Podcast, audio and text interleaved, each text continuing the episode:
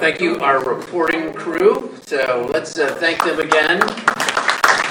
More from them in a bit. And uh, thanks again to our Lydia group who did the short order menu, right? So how many grew up and at least once in your Bible's uh, vacation Bible school, you did Zacchaeus, the story of Zacchaeus, or in Sunday school? Man, wasn't it a, a favorite? Yeah. So we're doing our series, Dining with Jesus, and thinking about, uh, many times we think about Jesus working miracles or Jesus teaching to the multitude, but some of Jesus' greatest work, including teaching, was around the table.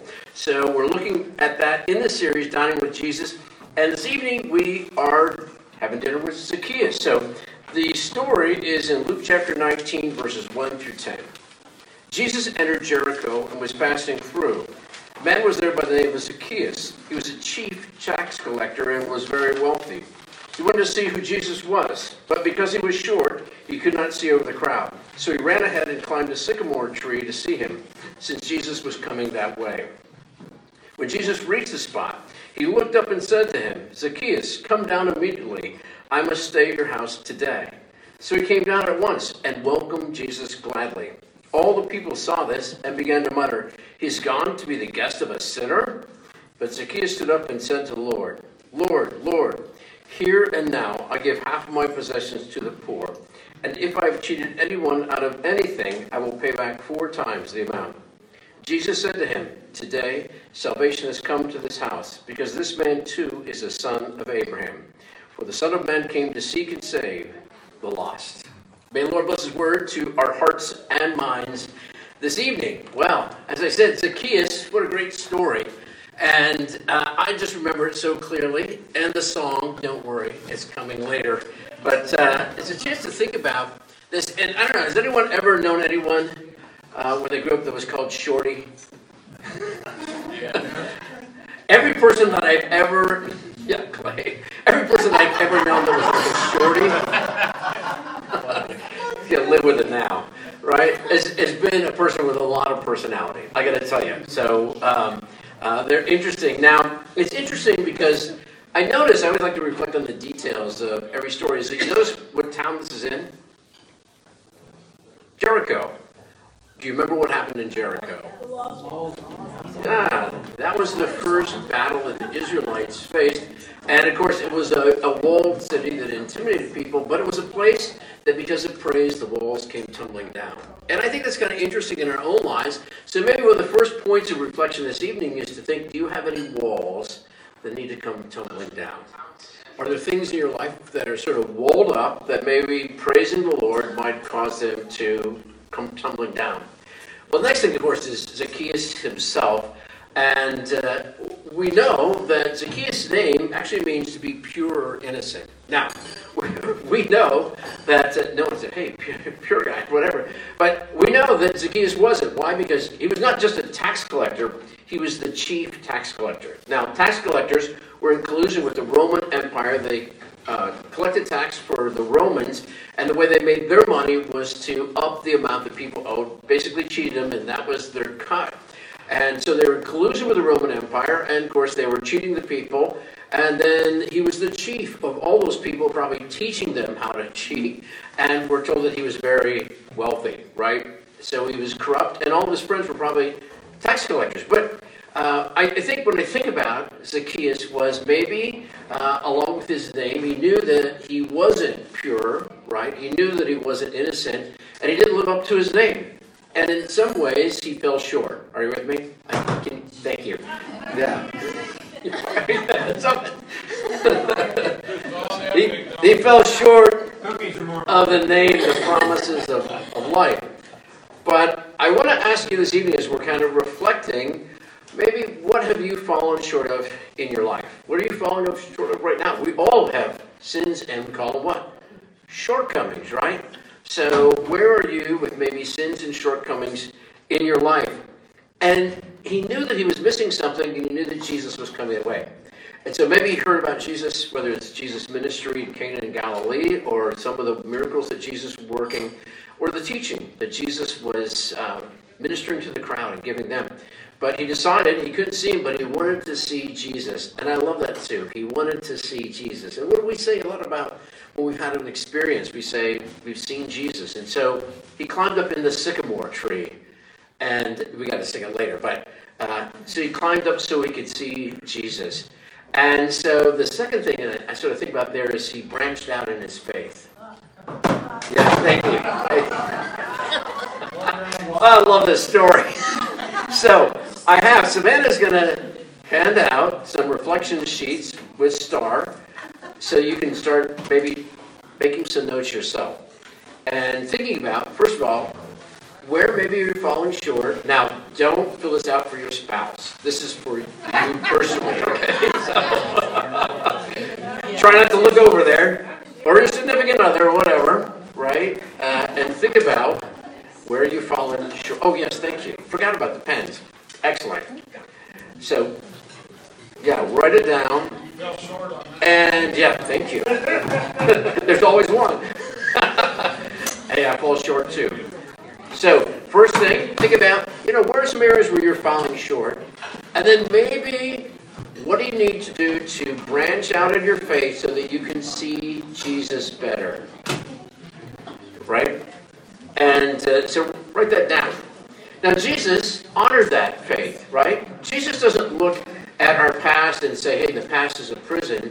Jesus looks to the future, and it says through forgiveness and a relationship with Christ, everything can be made new. And I think that's so important. But what did other people say? So Jesus came to Zacchaeus, and he said, Zacchaeus, come on down. And what did, what did he say? I'm going to your house today, right? And once again, he's going to go to Zacchaeus' house, and you know that if someone comes to your house and eats from your east, they're going to have food. It's like, it's out, right? You're going to have food if you come to the house. And so, before Jesus even gets started, what do the religious leaders say in the neighborhood? They say, I can't, we can't believe he's hanging out with sinners again, right? And so think about your, your own life and maybe how you've been impacted and how maybe you could make room for Jesus in your home and your life in a new way, which is the next area of reflection.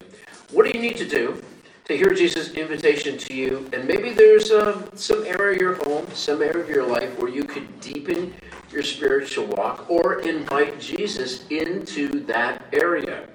And remember, the past isn't a prison, right?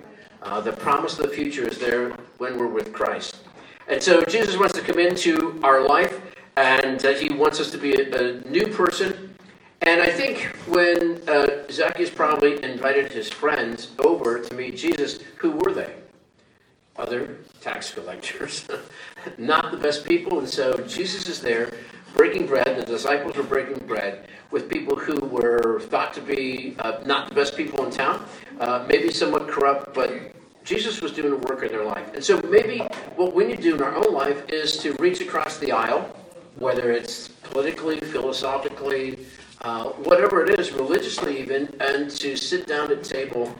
And so many times you hear, I think, sometimes I hear debates in a coffee shop or whatever, but you know, when people are around a table, what happens? When you begin to break bread together, you talk and you realize that that person that you thought was just about this viewpoint has a heart and a soul. They have a life, and you begin to know their story. And when you begin to know the story, you begin to understand that you have points of connection. And a lot of times, those points that were misunderstanding fade to deeper points of understanding. And so think about maybe how you can expand those around your table and your life. It's so beautiful to see people as the pandemic subsides, as we begin to, to break bread together and to begin to fellowship, because you, the internet is great and uh, FaceTime is great, but you know what? There's nothing like breaking bread around the table to really deepen fellowship. So where can you invite Jesus into your family? And uh, then notice that, that Zacchaeus becomes part of making the world new. What does this Zacchaeus say?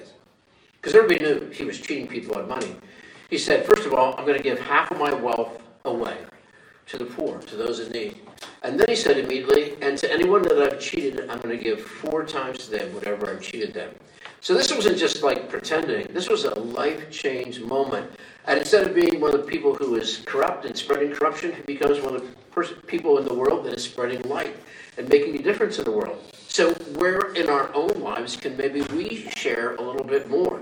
And uh, we got lots of opportunities for mission, uh, as I said, in, in our church and, of course, outside our church as well. But we just took up a collection for uh, Isaiah one seventeen a house. Uh, we're going to take a, a collection for our church's wider mission. Uh, one great hour share is coming, and I, one of my favorites and deeply moving part of my life is to share with the uh, need for the refugees in Ukraine, and so that uh, offering is coming up too. But there's other ways too. You know, we have this. Uh, we've been doing the donation for the homeless folks in Lafayette and doing the blanket donation, and there's so many other things. So what can we do? And I know as I look around here, I know this is a generous group of people, but I think the other thing is to celebrate that. I don't mean by that you got to you know, run up in front of people, but I mean just in your own moment. You know, you and your family just say, I'm so glad that we could make a difference in somebody's life. And, uh, of course, Grant's house is coming up, too. And there's lots of little ways, but just to lean into it and to celebrate that, because God not only wants us to give, it says the Lord loves a cheerful giver. And so to add some celebration to making the world uh, different, and then to think about, I think, God's own forgiveness in our in our lives. Um, Zacchaeus, the greatest moment was feeling God's forgiveness and God's blessing. And so today, what can you do in terms of just realizing that whatever your sins and shortcomings are, that God's there to forgive. God wants us to invite us, uh, Jesus into our home and into our life. And when we create a space for him, uh, God transforms our life, and the past prison has gone away, and the promise of the future is there. And God changes our name to what it could and should be. So today, if you are feeling like you've got some shortcomings, just like Zacchaeus did, you're not living up to your potential, realize that you can branch out in your faith a little bit. You can invite Jesus into your house, and when you do that, amazing things can happen, because God can make everything new, and you can participate in making everything new by sharing from some of the blessings that God has given us. We're going to say uh, a little blessing prayer, but just like before, we are going to have Not, we got a little more drama for one thing, but we, we don't have shortcake, but we have birthday cake that is here. Yeah, for not a short guy, but for but I think there's more than Clay and Ken, and who else? Who else has a birthday? Wasn't there somebody else? No, I Ken. We got Ken. We got somebody else too. Anyway, Carolyn Bates just had one. Whoever has a birthday, we are here. here. And, of course, it's Saint Patrick's Day, who is a short guy. Or tomorrow is Saint Patrick's Day, right? So let's ask God's uh, blessing. Lord, we thank you for the story of Zacchaeus, someone who was falling short, but who had taken a step of faith and climbed a tree, branched out in his life. And you saw that step of faith, and you honored it. And you not only had Zacchaeus come down and to be with you, but you were around the table with him. You shared dinner, and you changed his life, and he was a blessing to others. So today, we pray that you do the same for us. We pray this in your name, and all God's people said, Amen. Amen. How do you know that? Right here. Oh, it's in the bulletin? Yeah. It's in the bulletin.